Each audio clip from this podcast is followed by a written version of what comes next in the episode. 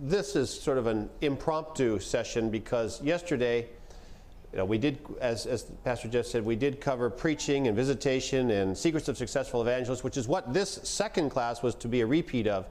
And maybe we'll do some depending on how many questions you have.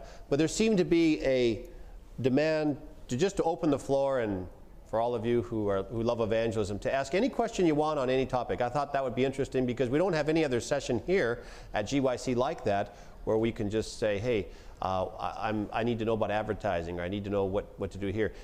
kind of like an evangelism A to Z class. If, if, you, if you have a question, if you want to know, uh, we can even go back to visitation and preaching if you want, but just let's just open the floor. And I've been, my ministry has been with Amazing Facts for uh, just about 18 years. This last year I left Amazing Facts and I've been on my own. But nevertheless, I've, it's been in public evangelism, is what I've done. And I've done evangelistic meetings in just about every kind of venue.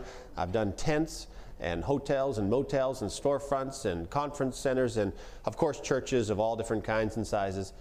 Uh, I've had a, a church, meetings in multiple church meetings and little tiny church meetings, everything I can think of. And I'm wondering if maybe you have some thoughts and questions on just what you would like to uh, ask about. Today's society in 2010, uh, what's the duration of meetings? Okay, great question. What's the duration of meetings? When we started 20 years ago, the church members would say to me, How can you possibly baptize people in four weeks? That's such a short period of time. You know, to take them through four weeks and get them to know our doctrines and our understanding and then baptize people. Are you sure you're making Seventh day Adventists? And we tried to justify the fact that yes, we did had enough knowledge to, to be able to baptize them. Now, 20 years later, it's the opposite. They're saying, wow, four weeks, that's such a long time. How can you expect us to come out for four long weeks? Boy, that's we're so busy. And I'm getting the opposite. So what I'm doing is I'm experimenting. i have been doing two weeks sessions, three week sessions. I have done five week sessions where I've tried to give the church members, usually I go five nights a week for four weeks. That's the most common that thing that is done out there today. But I've tried, I've really learned that if you go four nights a week, it makes a big difference, that extra night off. So lately, what I've been doing is I've been going three weeks and double sessions on Sabbath. I do a 5 o'clock one and a different subject at 7 o'clock. So I'm getting uh, over three weeks and starting the opening one, that's four weekends, I'm getting most all my topics in but over a three week period of time. And then I spent another week visitating, uh, visiting, and I'm just basically clearing people for baptism and, and so on. So I'm there for four weeks solid, but three weeks of preaching. I'm finding that the churches are more open to having a meeting if they don't feel it's going to be a long four week session. Three weeks, they, they can see the three week a little more handleable uh, than four. So I'm, some I'm doing four, some I'm doing three. And uh, there are those, though, who are doing uh, kind of like lightning sessions where they're doing two weeks. Uh, you can't expect people to go from square one to baptism necessarily in two weeks. But you can certainly stir up a lot of interest and get them attending church and then move them through time into another kind of session and, and baptize them down the line. And, and so that's wonderful too. So I'm finding that uh, there's, a, there's a trend toward sowing seed and getting people to attend and then getting them into a pastor's class or getting into some other kind of study so that, yes, we can get them uh, involved and down the road baptizing them. So there's, there's that as well. Because people are so busy, it is hard to get people to come out to an evangelistic series. We used to mail out 40,000 handbills and get about 400 guests. Okay? 400 guests. Now I can mail out 100,000 handbills and get 50 guests. So that tells you where things have been going, and it's, it's, it's hard to get people out.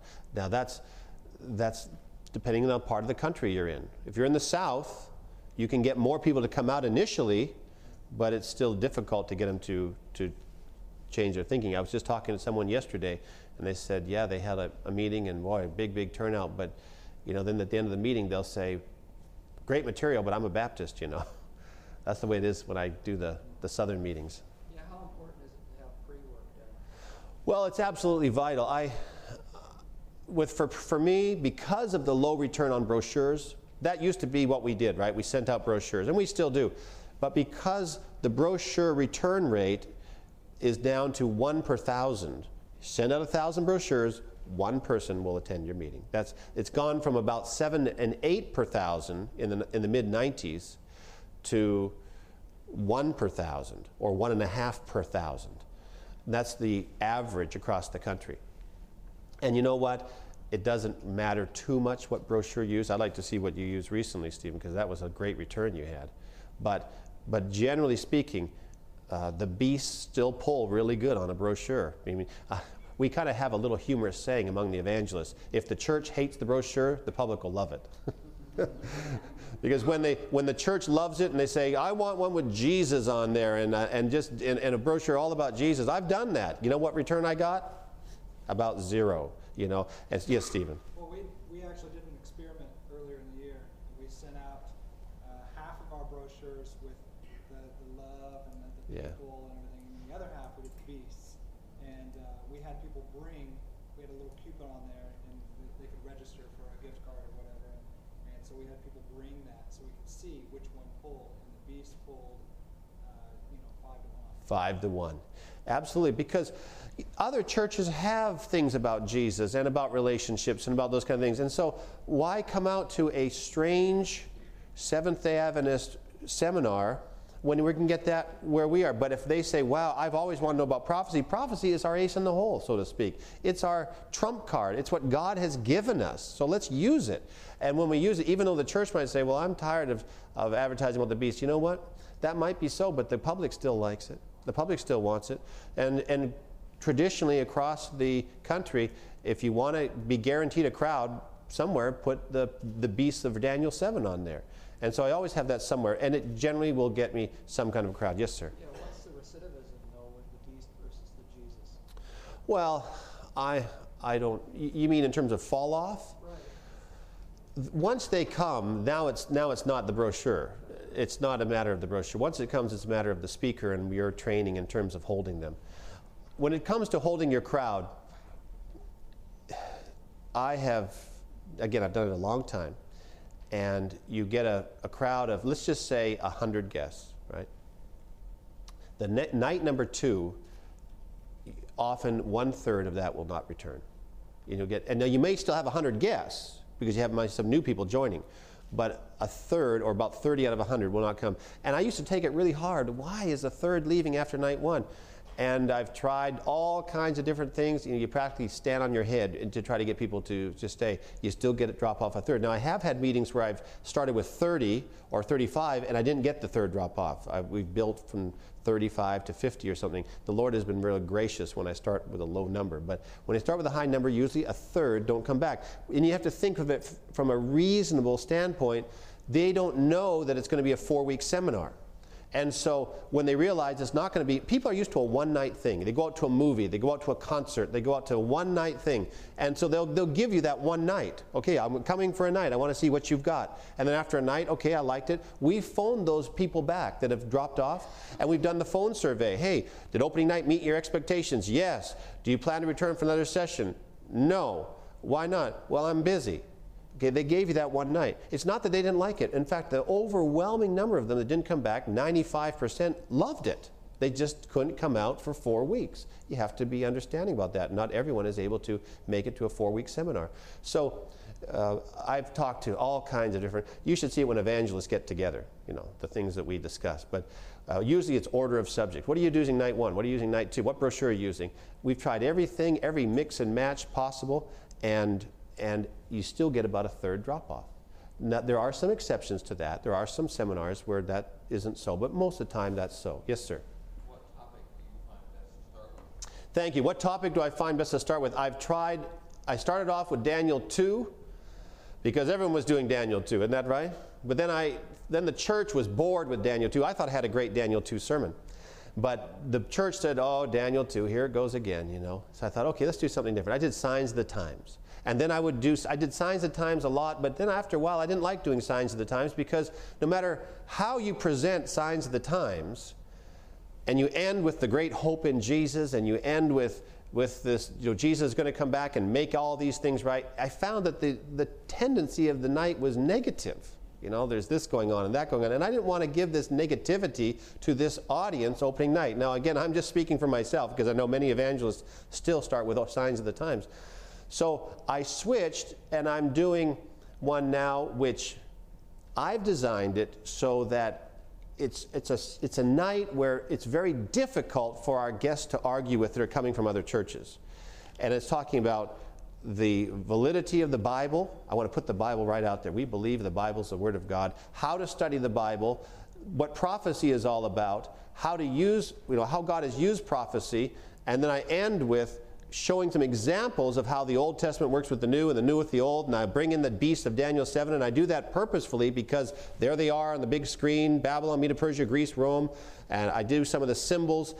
It all flows together, and it's sort of a, it's a little bit of a catch all in a sense, but it's one that's very difficult to argue with because it's right there in, you know, and, and if someone was coming from another church, say from the Baptist church, and they were to listen to that, they'd walk out the door that night saying, These people are Christians, they believe the Word of God, they believe in studying it, those kinds of things. I feel safe in coming here.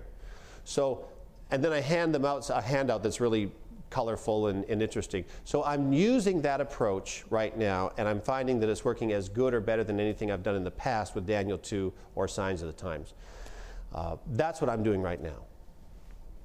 For someone who isn't used to interacting well on the social level, how do you handle visitation? When you say someone isn't used to acting well on a social level, are you talking about the guest that's coming is not a sociable person? Uh, no, I mean like the person who's preaching. They said, one second, speaker. Is not good at visiting. Yeah. Well, if the speaker needs to be good at visiting. that was our last class on how to visit. Ellen White makes this comment. She says, she says, if you, she says, the speaking is the pleasant part of the work. She uses the word pleasant. She says, but no one is equipped for the ministry that doesn't know how to visit. So the more you do evangelism, the more you realize that the speaking is the actually is the easier part. People look at the evangelist and they say, wow, that's what he does. He gets up and he proclaims the word. But the longer you're in it, you realize it's the smaller part of it. It's the part that you love to do and, you, and becomes natural. You've done these sermons a number of times. It's not difficult necessarily to, to give the message, although, yeah, there are some nights that are very stressful. But it's what you do when you come back off that platform. Then, then the work really begins again in a bigger way. So you, if you're not good at visiting, you're not going to be good at soul winning. You're just not going to be good. You've got to become, you've got to love people and love to talk to them and love to interact with them. If you, uh, you've heard me say this if you were in my other classes, you can't win people that don't like you. And so they're going to look at you and look at those messages, and you know some of our topics are tough topics, right? So how are they going to be? How are they going to overcome that? Well, you've got to have a relationship with them. How many times have you talked to people and they say, "I know that my church preaches wrong on this, but I love my church. I've got my family there. I've got my friends there." And and they'll say, "I'm I know we, we're wrong here and here and here and here and here," and they'll name five or six things that they know they are wrong on, and they'll still say, "But I'm not leaving." Why? Because they've got strong ties there, emotional ties there. So the only way you can overcome that is to develop the relationship with them, and that's through visitation. So if, you, if you're not a sociable person, you're not going to be a good evangelist. Good question. Good point, though. Yes? On the mailings, you advertise Seventh-day Adventist Church? On the mailings, do I advertise Seventh Adventist Church? I'll say Adventist Church Auditorium. Now, that way, I, I put Adventists out there. Yes. Oh, in a public venue? No. No, no. I won't. Uh, if, it's in, if it's in the church, I'll say Adventist Church Auditorium. If it's at the Civic Center downtown, no. No. I'll say Discover Prophecy Seminar uh, brought by Revelation Speaks Hope Ministries or whatever, and so on. And, but if they ask me, the best policy is always straightforward honesty. Be honest, because they know often that you're Adventist. I have my website, and they can go and they can see things there. It doesn't say Adventist on there, but if they ask me, I'll always be straight out honest. Yes, I'm a Seventh Adventist. I'll use the word I'm an Adventist Christian until I get to, and they say, You mean a Seventh Adventist? Yes. If they ask me straight out, yes. But in the seminar, if they say, Are, are you, uh, you know, what church do you go to? I'll say, uh, I'm an Adventist Christian. And the reason is because if I say early on, I'm a Seventh day Adventist, they'll think I'm Mormon or Jehovah's Witness. That's the only reason I do. After I've preached the Sabbath and they understand what it means, Seventh day Adventist, then, i then I'll say Seventh day Adventist. So often they know you're Seventh day Adventist and they test you to see if you're honest with them. So be positive and have a smile on your face and confidently say, Yes, I uh, enjoy worshiping at the Adventist church, whatever. So does that answer your question? But I'll say, if I'm at the church, I'll say Adventist Church Auditorium. If I'm not, I'll, I'll just give the Civic Center. You know, don't be ashamed of that because Ellen White says in the book of Evangelism, you can use the surprise approach. Many, many people have told me in the baptistry when I'm baptizing them, they'll say, if I had known it was an Adventist meeting, I would not have come. Right? So that helps us draw the crowd. And then, uh, again, if, uh, oh, I forgot my next point. It'll hook on me. Sorry. Anyone, have, someone else had a hand? Yes, sir. Yeah, what's your website? My website is brianmcmahon.com. Okay. There'll be, there'll be other sites that tie into that, like Revelation Speaks Hope, but I haven't made the tie yet. But brianmcmahon.com is the one I'm using right now.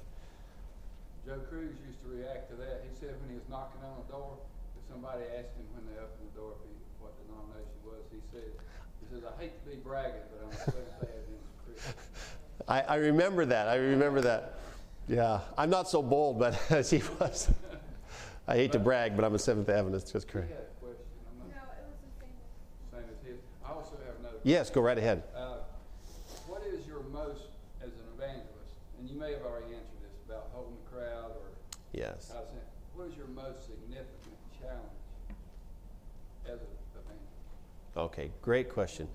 What is my most significant challenge in holding a crowd? I think it is the time factor. People are so busy. It is not so much that they don't like what we're presenting, that we don't that they don't bond with us, but they are so busy. They're working overtime, swing shifts, and they're working weekends, and they're doing the and they're just extremely busy people.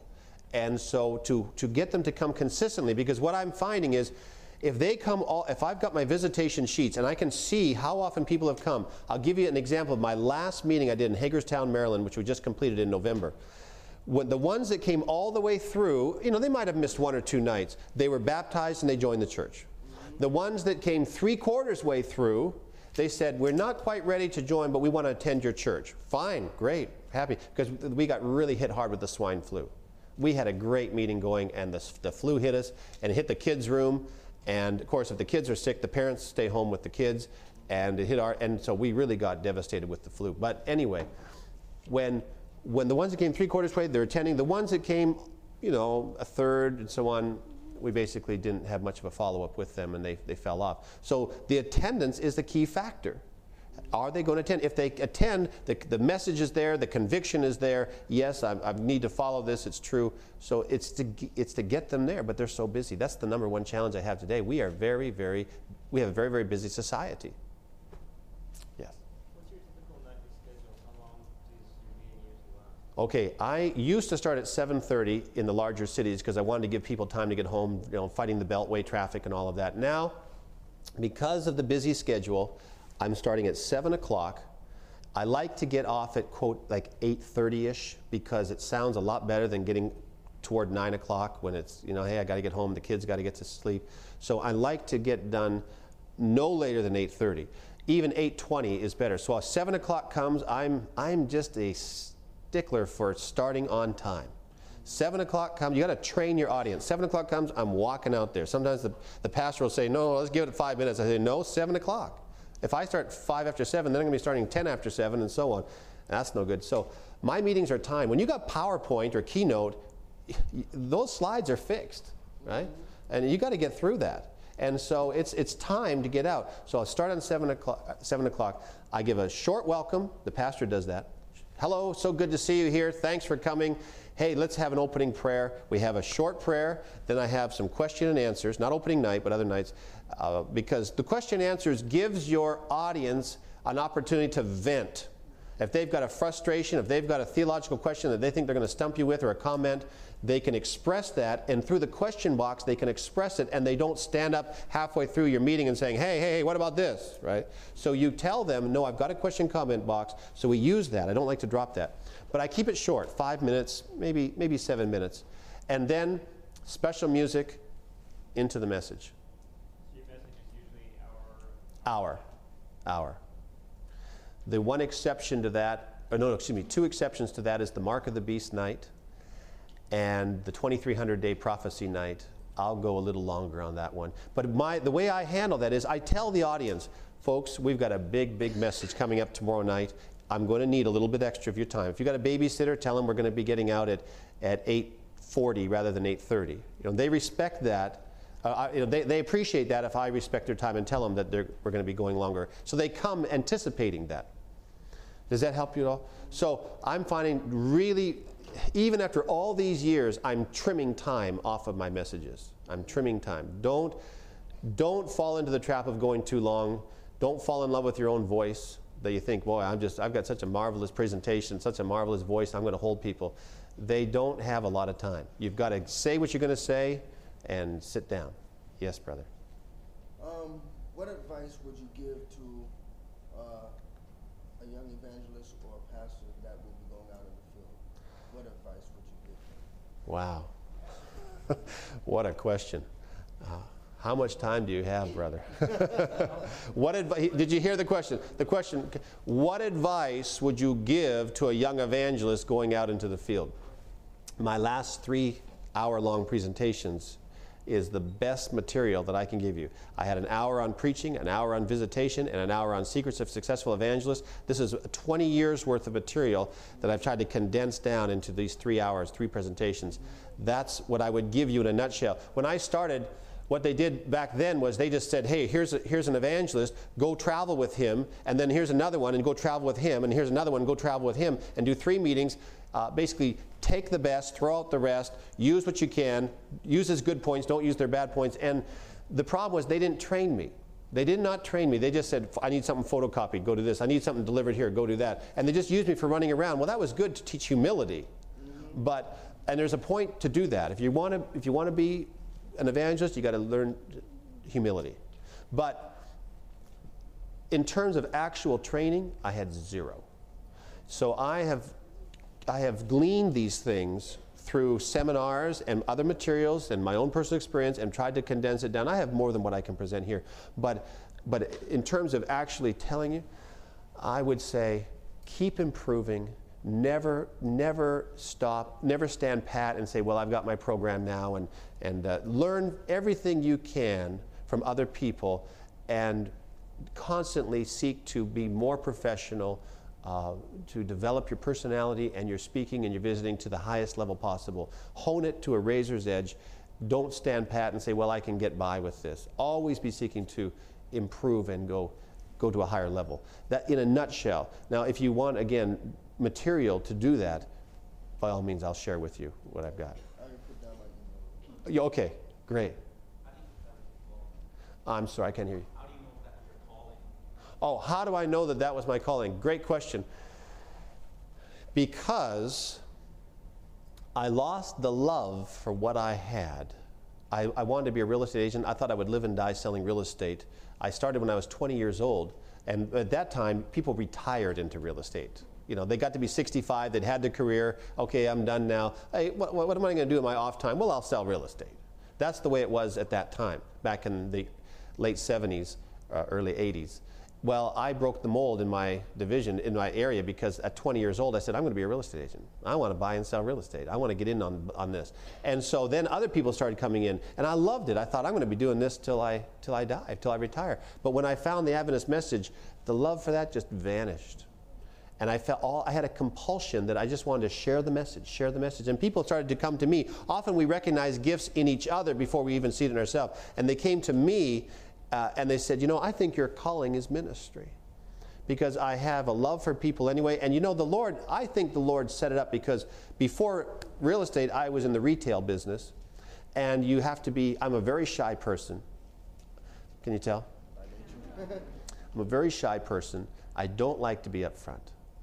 I don't, to be up front in front of people, I'm okay right now because I've done this a number of times, but it's not my nature. I'm a kind of a phlegmatic guy.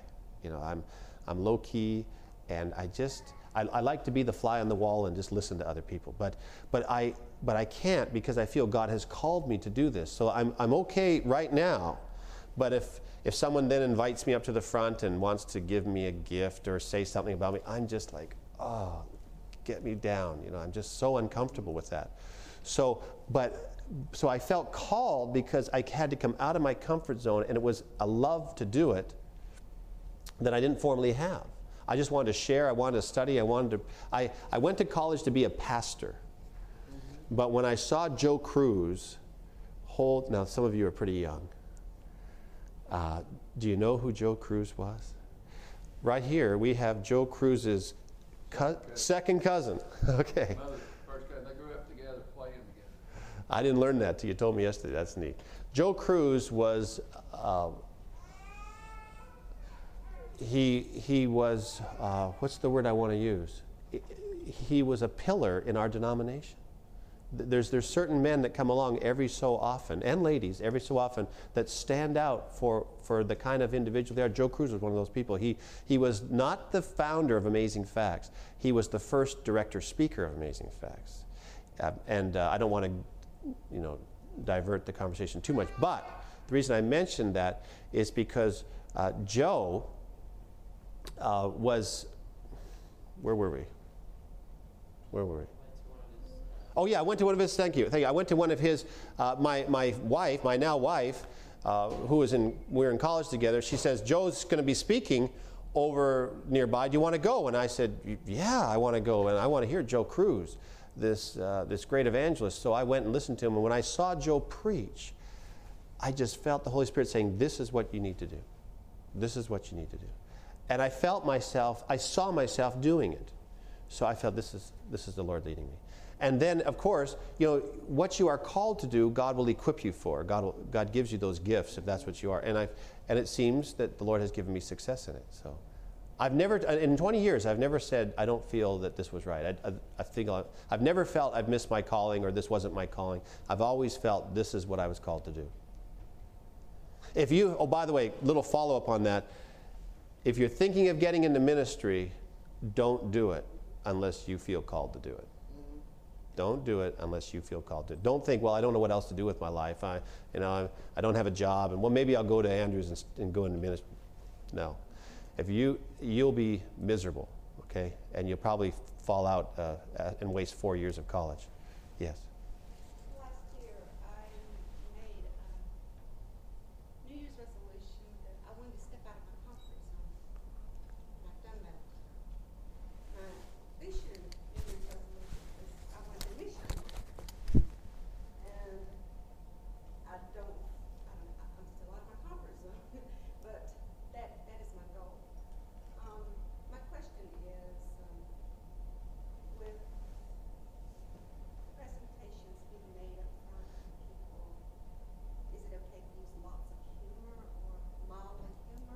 Okay. Because people like entertainment right. we want genuine souls. Yes. Did you hear the question about humor, the use of humor? I covered this, uh, and so some of you have already heard me say this. If you're going to use humor, several points. One, use it sparingly and use it very judiciously, meaning uh, I use sanctified humor, if I may use that term, intelligent humor, humor that is to use a point. Don't tell a long story for the joke's sake. It's not a ha ha ha ha type humor. It's if you're going to tell a joke because you want to tell a joke, it's going to fall flat and will depower your ministry. If you're going to make a point, you can make a point, but it's such an intelligent point that they, the humor is in seeing the, the ridiculousness of either believing that or believing something other than that. In other words, it's, it's, you're showing the lo- it's a logical type of humor. Let me, let me give you a quick illustration of what I'm talking about. Um, on my night of the Ten Commandments, I, am dealing with the issue of someone saying all the commandments are burdensome, they're legalistic, they're awful. We, God had to nail them to the cross, right? This is the objections we work with as evangelists. God had to nail them to the cross, right? And, uh, and, but in the New Testament, these churches say, these pastors say, we, have, we bring back in nine, right? Oh, yes. Because if you ask them, well, can we murder now? Oh, no, no, no. The New Testament says we can. And can we steal and commit? Oh, no, no. So basically, we bring back in nine of them in the New Testament, but we, God had to nail the ten to the cross because they were burdensome. There's legalistic. We were under the law. All these things. So I say, now, folks, let's look at this logically. If you went to the doctor, if you went to the doctor and you had a damaged finger, Let's say the fourth finger was damaged because, and it represents the fourth commandment. And the doctor looked at your finger and said, Yeah, you know what? I'm going to have to amputate that finger. It's got to go. So here's what I'm going to do I'm going to cut off all 10 of your fingers, and then I'm going to sew back on the nine good ones. But I'll leave the damaged one off. How long would you remain in that doctor's office? Well, you'd run quick, wouldn't you? And, but isn't that what people are doing with the commandments? You know, they're saying all 10 are bad. we got to cut them all off. Oh, but we've got to sew back on nine. We're going to keep nine, but we'll leave the bad one off. I said, it's the same thing. Isn't it the same thing what they're saying? See, they get it. It's not like I'm telling a joke, but they see the humor in the illustration and they say, oh, yeah, nobody would want to do that, right? Those are the kind of things. Now, uh, I, I use other type of humor. Humor is, is sometimes good when you're trying to deflate the tension. There's, there, when you get into the Sabbath and the state of the dead and the mark of the beast, uh, I'm not sure if I use any humor on the night of the mark of the beast, but on the Antichrist, sometimes just a little bit of humor uh, kind of, kind of allows them to sit back and take a breath, and then we go on. It allows them to see that you're very real. So God gave us humor, and you use it, but use it carefully, use it wisely, don't use it too much, and use it to make your point. Don't just tell a joke for joke's sake, because that is uh, going to depower your, your ministry. Uh, Jeffrey, do you have some? You were going to. I'm ready. All right. He's got two pages of stuff he wants to ask me. Yes, brother. Okay, what's the balance between uh, selling literature and giving it away to, to uh, attendees of interest? Selling versus giving it away. Well, I take the position that, I mean, if, if I met you on the street and I, and I knew that I wanted to give you something, I mean, and I gave you a piece of literature, a Steps to Christ, man, I would feel thrilled. I was able to give that away to her, you know. Now we've got people coming to our seminars and they've basically got open hands saying, give me, give me anything you've got. I say, let's give it out to them. So I'm probably, over the last 20 years, I've probably given out more stuff, and I have no way of recording this, but I have probably given more than any other speaker. I mean, I've got tons of stuff going out the door almost too much stuff. So I've cut back because I didn't want it wasted.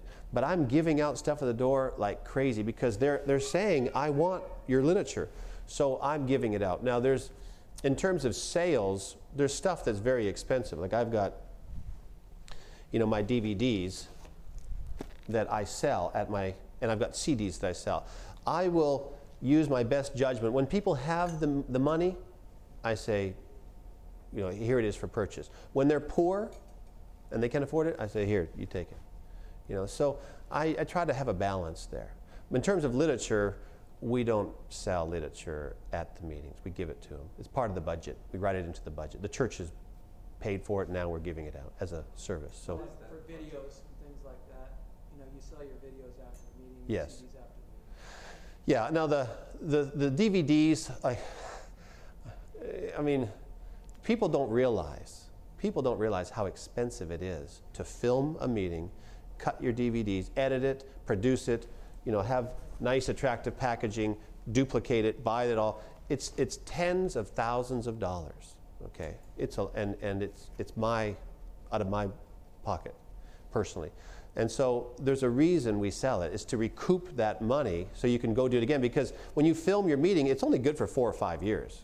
I mean, you, you look different, you, you, your sermons have changed, you want to refilm it, right? So you're recouping that money so you can go out and do it again. So there's reasons that we bring in some money to, to, to offset the cost of developing it. People have no idea how expensive it is to film a meeting, unless 3ABN is doing it free for you or something. But so, but with the literature, I don't sell literature, I hand it out. But, and so I try to balance. Sometimes when people are poor, I'll give them a DVD. When they've missed baptism or mark of the beast or some big subject, I'll give them a DVD. But, but you know, that's, that's just part of ministry. Have have you gone over the budget? Not really. How, how much, you know, your meetings would cost and how much Okay. should cost? and- Budget, how much a meeting costs? Wow. okay. How should we start off with, with, if we're just getting into evangelism? Yeah. What should our budget be, based on what your budget is now? Okay, my meetings will run anywhere from 45,000 to 145,000. Uh, when, uh, in other words, when I'm doing a one church meeting, it'll probably be around 45,000. If it's a big church and they want to really advertise, it could be 60,000, 65,000. When, when it's a multi church meeting and they got all kinds of other churches joining in, it could easily be a lot more than that. But the, the fact is, it's, it's not so much me, it's what the conference and the churches want to do. What do you want to accomplish? Okay, here's what it's going to take to accomplish that. So we do, I work together with the local church pastor, with the conference, and between the three entities, we come up with a budget that will service what we want to do. So it's not just my decision. Uh, and uh, there are some fixed costs, like your travel and your, your, your stay there, your housing, there, and your, the salary part. It's, there's some fixed costs, but there's, there's things that are flexible, like your, bud, your advertising. How many brochures are you going to send out? How much radio are you going to do? How much television are you going to do? How much newspaper? How much literature are you going to hand out? All of those things are flexible depending on how much the church and the conference want to put into it. So, does that help? Hmm. Some of you will never work with a budget, perhaps, but that's how, that's, in a nutshell, that's how it goes. I hope this is pertinent. It is evangelism. We have a youth group here for the first time in North Carolina, and we're thankful for the privilege to be here. It's been a blessing. They're gonna go door to door this afternoon. What kind of guidelines could you share with them as far as their presence at the door and, and things that they need to keep in mind? Okay, great, great.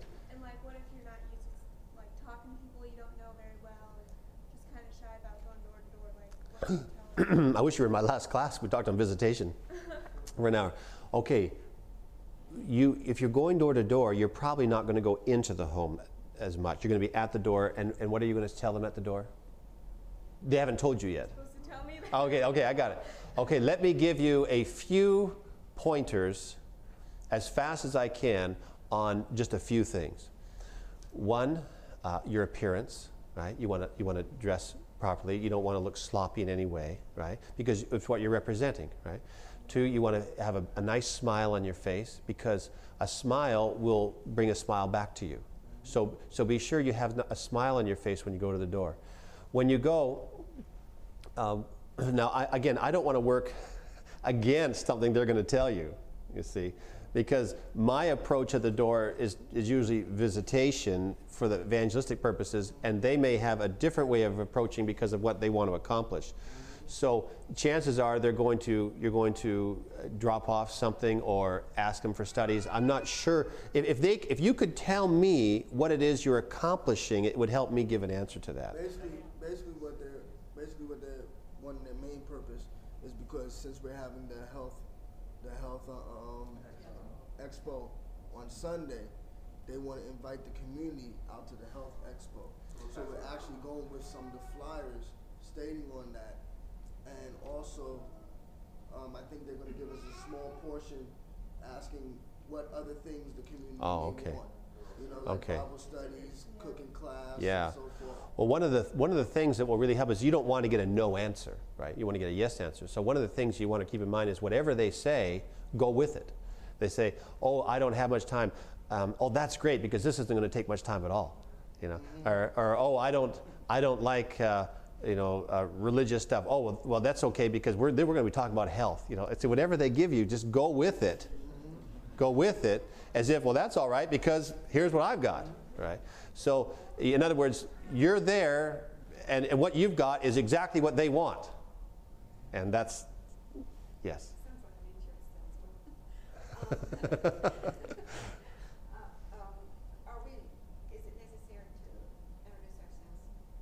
Yes, you yeah you will they will give, they will tell you what they want you to say at the door. And, and again I don't want to work but but when I'm at the door I often say uh, this will only take a few minutes because we're in a very very busy society. So you want to know they want to know is this going to take a lot of my time? I, I, you know how long do I want to stand here at the door? Say you know s- smile introduce yourself this is just going to take a moment of your time that's the you want to get that out there because otherwise you know I'm sorry, I don't have time for you, kind of thing. Did you hear that last point?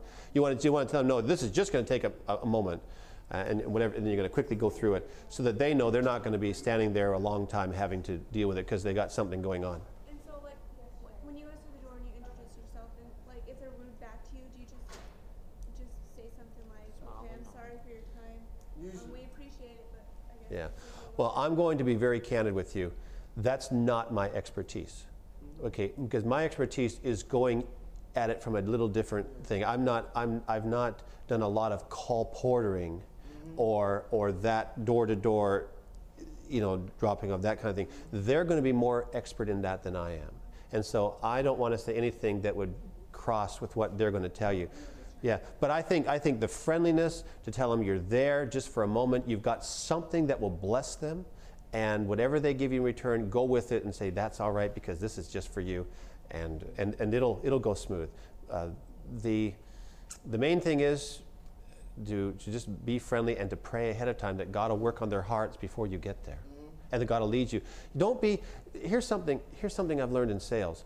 Don't be uh, in any way put off by a no or the, even if they slam the door. You know what? Because I learned in sales, they said it takes 99 no's before you get a yes.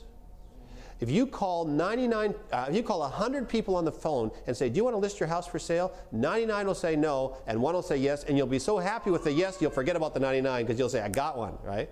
If you knock on 100 doors and say, "Do you want to list your house for sale?" 99 will say no, one will say yes, and you'll be so happy with the with the one. So you, that's the law of of door knocking when it comes to selling a house. Now, and that it goes for a lot of different things. Jehovah's Witnesses Jehovah's Witnesses, why is it that in some cities they are absolutely outgrowing us 10 to 1 with, a, with an unpopular message, right? Because they will tell you, knock on 100 doors, we're going to get one. Knock on 100 doors, we're going to get one. Knock on and then after we go through the whole city, we're going to go through it again. And we're going to knock on another 100 doors, and we're going to get one. And we're going to knock. And so they know that. And they just keep going and going and going, and they keep growing because they're not afraid to go out and knock on doors. So what you have to know is that when you knock on that door, even if they say no, it is part of a soul winning process. That they may say no to you, and someone may knock on the door a month later and they say no, and then someone might give them a piece of literature later and they say no, and then someone might invite them to church and they say yes. You know what? You had a part in that soul. They said no to you, but it was part of their pro- of the process of, of a final yes. So don't think that well I got a no and it wasn't valuable or it wasn't for a purpose. Every door you knock on is for a purpose. That'll help you. And I'll also tell you this if you have any anxiety, do you have any anxiety about door knocking? A little bit? Yeah. That's natural. I'm going to tell you something. The hardest part is to get from the car to the first house. After that, you're going to get into a groove and you're going to say, hey, let's get on to the next one. Then you're knocking, hey, let's get on to the next one. And pretty soon, it don't matter. It don't matter. You're just like, I can't wait to get to the next one. It's, uh, the hardest part is the first door. The first door and then you'll just after that you'll get fearless so don't don't misunderstand if you have a no okay sorry this just uh, went dead on me oh probably was the battery i think i think i, I yeah the microphone i think it's because they haven't changed the battery in a long time okay check check check great thank you uh, let's see. Any who hasn't had their hand? Uh, Jeffrey, maybe I know that you had some that you've wanted to ask. Why don't you go ahead and uh, do some of yours too? What's your biggest regret or biggest blunder so far in? in okay. All right. My biggest regret or blunder. My biggest regret has been that when I was young, young, I did not pour more of myself into study. Okay. In other words, I did study and I did read, but when you get married and you have children, your time is greatly reduced for that. Greatly reduced. I love being married and I love having children, but you know what? In terms of your free time, you will never have as much time as you have right now at your young age. Use it and just pour yourself as you can into study and, and filling up your mind with knowledge so that the Lord can use that. That's my biggest regret is that I didn't use my earlier years in a greater way to accumulate more information, more knowledge that I can that the Lord can use now. Okay. Uh, my greatest blunder, I think, was overworking my wife.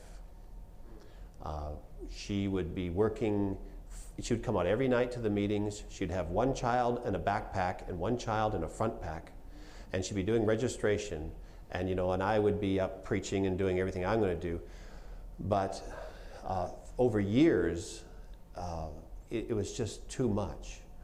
And if I could go back, I would say to her, you know, two days a week, two nights a week, whatever, stay home. I would, I would have taken, I would, as a man, a married man, I would have been, it's not that I drove her or not that I said, you must do this, but she felt that she had to do it, maybe obligated. And now I say to her, as you wish, or as you want to, or as you feel the physical strength, you do what you need to do or want to do. So I would say to all the men that are here, uh, do not overburden your wife because she has other responsibilities, right? She's got the home and the kids and other things, and so be very, very careful as to the amount of work you give in addition to all of the other responsibilities she has. I think that was a great blend. Now we've, you know, we've.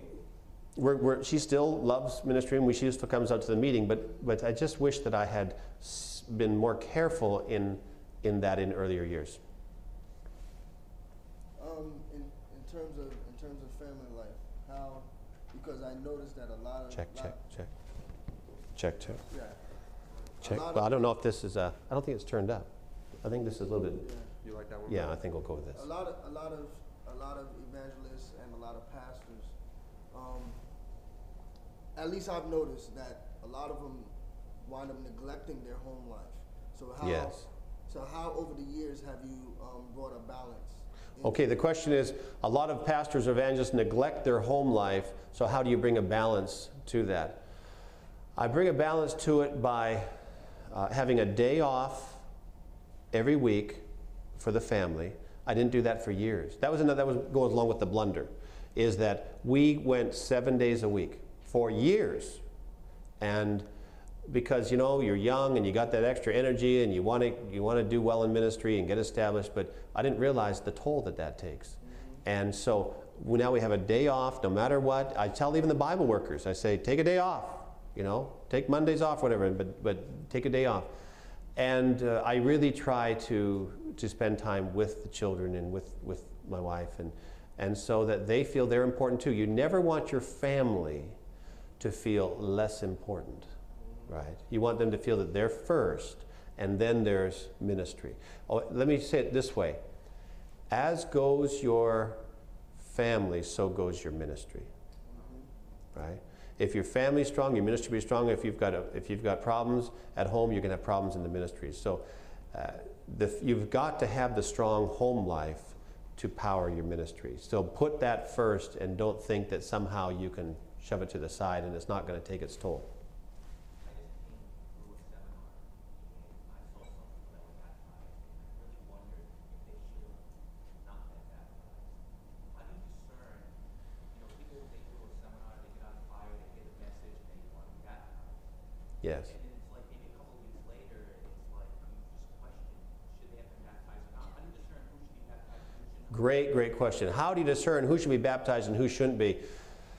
In spite of your best efforts, the people will, are, there's some that are going to fall away. The parable of the seed sowing, some's going to fall on rocky ground, some by the, you know, by the wayside. There, in spite of everything you do, some are going to fall away. And so the goal is to minimize that. Now you have to use your best judgment. Sometimes maybe it is the evangelist's fault. The first uh, obligation of the evangelist is to make sure that they have the knowledge that they need to become Seventh day Adventists, not to baptize people prematurely, not to baptize them when they're smoking and drinking and maybe not even understanding what it means to be a Seventh day Adventist. We've all heard those horror stories of people being baptized and then they don't even realize that they're joining a Seventh day Adventist church. Well, that's not the case in my meetings. They know that this is the Seventh Adventist faith, and it's my responsibility to know that they, that they have the basic knowledge. Now, they may not understand the 2,300 days the, where they can go out and give an immediate study, but I've covered it. They've basically got an understanding of how the dates work and that the judgment started in 1844. So they've got that. But over and above that, even with all your best intentions, there are sometimes as a pastor and sometimes as an evangelist, you have to use your best judgment. What I want to know is are they converted? Are they converted? Do they because to baptize people and bring them in when they're really when they're not converted, that's just you know the devil tries to do that. You know that the devil works on bringing unconverted people into the faith because he knows what problems that'll that'll take place as a result of that. So when they're when they're struggling, I want to know. So this is what I'll ask. I'll ask. I, I visit with every person to answer your question more directly. In the in the week afterward, I visit with every single person that's going to be baptized individually. I have a baptismal class, but individually, I'm meeting with them and I'm talking with them and I'm asking them the questions. I'm seeing where they're at in terms of their knowledge, their conviction, their desire, and then I have to use my best God-given judgment as as an evangelist. Are they ready? I, and that will come more with time, with time. Um, how do you deal with interrupters in your meetings? How do I deal with interrupters when people want to stand up and challenge me? Okay, I have been so blessed in that in 20 years I've not had a lot of that. I've had some of it. I just had it in a recent meeting in Hawaii where a guy started shouting at me, you know, right? I was dealing with the state of the dead, and all of a sudden, out of nowhere, he was about halfway back, he started yelling at me. I thought, what? I'm, I'm preaching and I'm hearing this noise, and I'm thinking, what in the world is that, you know? I'm turning around, and this guy, uh, I won't describe how he looked, but let me just tell you, he looked kind of mean, right? I mean, he had a totally shaven head and, and uh, a lot of uh, tattoos and a big guy, big guy. And he was there and he was, he was yelling. I thought, what, what did I say? You know, sometimes I'm wondering, what did I say? Well, as it turned out, he was, he, he thought I said something, or he thought I meant something that I was, didn't. It was really his fault that he didn't uh, yeah, me- let's just say mentally he wasn't really up to speed with what I was saying, and so it was a different issue. So, going back to the question, what do you do? When I start my meetings, I say to the audience, I say, dear friends, I cannot stop and take questions and comments from the floor during these meetings. We don't have the time to do it. We don't have the audience mic'd. So we have our question comment box as a way to express any questions you have. You can talk to me afterward. I give them an outlet. It's important that you give the people an outlet to express themselves. So they, they might not be happy, but they say, well, I can write a question. Sometimes they're a fiery question, right? Or comment and put it in there, and that's my way of telling them I don't like what he said. Well, at least they have a way of expressing that. But if you don't tell them that, then they're going to go like this. Now, if they're in the audience and they go like this, I have to make a decision as a speaker. Is it more distracting to stop the presentation and address them, or is it more distracting to leave it when they're continuing to go like this and everybody knows that they're going like this? So I have to make that judgment call. But what I'll do is I'll address them once and I will say, Sir, it's always a man. I'll say, I'll say, Sir, I cannot take your question right now. Please hold that question. I'll be happy to talk with you afterward. And then I'll, I'll move on. Uh, he, he's heard me say, I will talk to you afterward. Now, if he continues to go like this, which is very, very rare, then I'll say, Sir, I, I appreciate you have a question to ask. Always be kind, always be courteous. The audience, you will win your audience through courtesy. Uh, I appreciate you have a question. I cannot stop right now. We want to try to make sure we finish on time, but I can assure you I will get your question answered afterward. Please see me then. Thank you so much. And on we go. Now, this has not happened to me, but in other cases, if they continue or if they shout out something or they're disruptive, we have to have security escort them out. Now, what security is depends on where you are. I, when I go into a con- conference center, they usually have security. One, he's, my, he's one of my best friends right away, right? I want to know. And I'll tell them, hey, if something happens, how do you handle it in this hall? Oh, here's what we do. Here's our practice. Because I'll say this is a public meeting. We might have someone come in here inebriated. We might have someone here who's disruptive. How, how best can we work together to have this person out? Because you don't want to come over and grab them, right? You don't want to do that. But you have a way of of escorting them out. And you know what? When that happens, the audience is on your side. If you've done your work as a speaker, the audience is on your side. And I'll find that after a person disrupts me like that one did in Hawaii, after that, I get three times the amens. I get three times as loud amens because now they're saying, hey, we're still with you, right? That guy didn't like it, but we're still with you. So I, to answer the question, I do it by preparing the audience, telling them I cannot take a long time, and then, uh, and then over and above that, dealing with it one on one with the individual. Yes, sir. I was wondering uh, if we're like laymen, right, and we are really wanting to get into uh, evangelism. Is it possible uh, to actually have a church or conference allow for a layman evangelistic series? Oh, absolutely. All the time. Hap- oh, all the time that happens. How, how do I go about doing that? There are hundreds and hundreds of layman uh, evangelistic series going on all the time. What you want to do is this. There's, there's my best advice to you. You start preparing yourself, and God will put you in a place. No question. I've never seen it where someone didn't develop 24 sermons or whatever it happens to be. You get those ready, you start preaching them through, you get your slides together if you want to use Keynote or PowerPoint, which you probably will, and you get that ready and, and you've, you know, you've got it so that you've, you you know those messages, right? And then you watch the doors open up. Just what? Just say to your local pastor, do you mind if I just hold something locally here? We won't need to spend a lot of money. We'll, we'll spend uh, $500, $1,000 printing off some flyers and handing them out. We'll give them to members.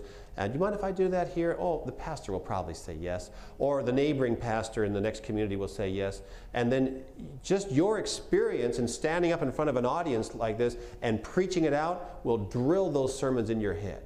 And, next, and so you've got that experience. You held a meeting, even if you just did it for you know, 20 people, right? 20 people, it, it's okay. You know it's harder to preach in front of 20 than it is 2,000? You know, it's a lot harder to preach before 20 people.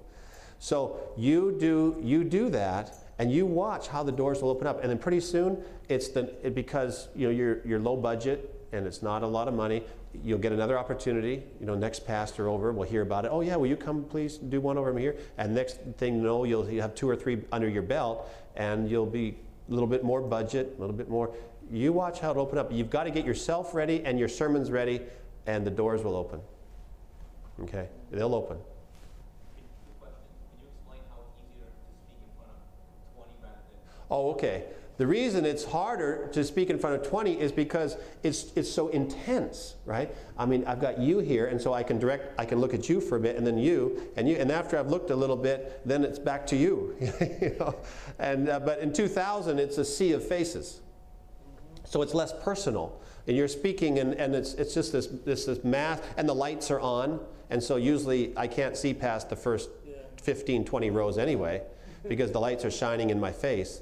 And so you're out there, and it's much easier because of the response and the, the, the dynamics really change when, when there's a large group because you can, you can look all over. But, but it's like being in a living room when you've got just a few. And so you're looking, it's more intensely personal. And then when you're asking for decisions, it's more personal too, right? Because it's, it's you, it's you, it's you. And it's, it's a lot more uh, intense when it's just those few. So because of the intensity, it's often more intimidating to the speaker. By the way, uh, I'll repeat something I said earlier. If, you're, if you have any anxiety at all about going to door knocking or being up front, do you know that public speaking is still the number one fear of Americans? Number one. Heights, I guess, is up there too, but number one is public speaking. How do you get over that? Well, one way is Anxiety will decrease as preparation increases. Prepare, prepare, prepare. Get in front of the church and preach to the empty seats. First, go out and preach to the cows. Brother, who asked the, the question about uh, getting ready, go out, get your sermons together, and go out and preach in a park to the trees and the squirrels and hear yourself speak. And then go out in front of the church and have the empty seats there and preach to the empty seats and work through your PowerPoint presentation uh, for you who are going door knocking, uh, go, go over your canvass again and again and again, give it to her and she to you, and then uh, have her give you a couple objections. And, and, and so you've, you've heard those before. Practice, practice, practice. So pretty soon it's, oh, I know what to say. I don't have to worry about the words, it's just simply your demeanor after that. Wow, time goes on fast. Okay, we're, we're out of time, but I'm going to take a two, couple, couple real quick ones here. Yeah, copyright issues when you're making your own slides. Copyright issues, uh, you, need to, you need to research that some. Yes, there are some pictures that uh, you should not use. Uh, I use, hmm, okay, I don't have it right here. The, the picture of Jesus with the invitation, Nathan Greene, you know his hands out, the, the one that's on it is written all the time. Now that's a copyright picture. And I have that, but I bought the copyright CD. So uh, they've given me permission to use that. And so you want to be sure to, if there's certain pictures, yes, that you acknowledge that most of the ones you can get uh, off the internet are probably free to use. It depends on your usage. Depends on usage. If you're making money off of it, it's a different thing than just showing it in a meeting. Okay. Wow, you've been a great, great class. I appreciate your question. One more, and then we're going to have to wrap it up. If you're doing your first seminar or your first few seminars, it seems to me that, you know, there are some fillers. Can't you do with it just maybe like twenty? Because when you look at all the topics, it seems to be only really twenty that really need to be proclaimed, and some of them Yes. can be fillers. Is that okay? Yes. Okay. Yes and no. You, yes and no. You're, you're accurate in that you say 20. But the reason you have fillers is not just because you want to have 24 nights. If you're going to give them the state of the dead, and the next time you're going to, next night you're going to give them the rapture, and the next night you're going to give them the Sabbath, it's like hitting bang, bang, bang. And it's like, it's like boxing and you're getting blow after blow after blow to your audience. You need a few fillers to help them to say, oh, okay, well, at least I didn't have to have a lifestyle change on that night. You know, it's a, it's a way for them to come and enjoy knowledge without necessarily getting hit again. You understand what I'm saying? If you're, you'll watch evangelism, evangelists, they'll give, they'll give a couple heavy nights and then a, and then a night off. A night off in that it's not a heavy topic. And then a couple heavy ones and then another one that's not so heavy. The, it's designed that way so that people don't continue, they're going to think, man, if I'm going to come these, I'm getting hit so hard, so fast, I just can't take it. So, for example, the night on baptism, most people understand baptisms by immersion, right? And so it's not a big night, right? And then the next one, they might be health, clean and unclean. That can be a heavy duty one. So usually follow a light one with a heavier one, a heavier one with a lighter one. I've just seen some seminars, they do something like on the seven plagues. It's like, is that really necessary? I do the seven plagues. and I do the seven plagues because I love that night. And, and what I do is I use it as an appeal. See, you have to have an appeal. You can't just give them doctrine without appealing. And so my plague, my plague night is one that is a strong appeal night to follow truth. And, and I'm appealing all the way through. So there, there's, there's more purpose behind it than what you might initially see. Well, uh, we want to we want to dismiss you, but thank you for your great questions. You've been a really wonderful group. I hope you've gotten something out of this. If you have other questions that you want to come up and ask me afterward or email me, feel free to do it anytime. I'm happy to, to uh, continue to correspond with you. Thank you. This media was produced by Audioverse for GYC, Generation of Youth for Christ. If you would like to learn more about GYC, please visit www.gycweb.org. Or if you would like to listen to more free online sermons, please visit www.audioverse.org.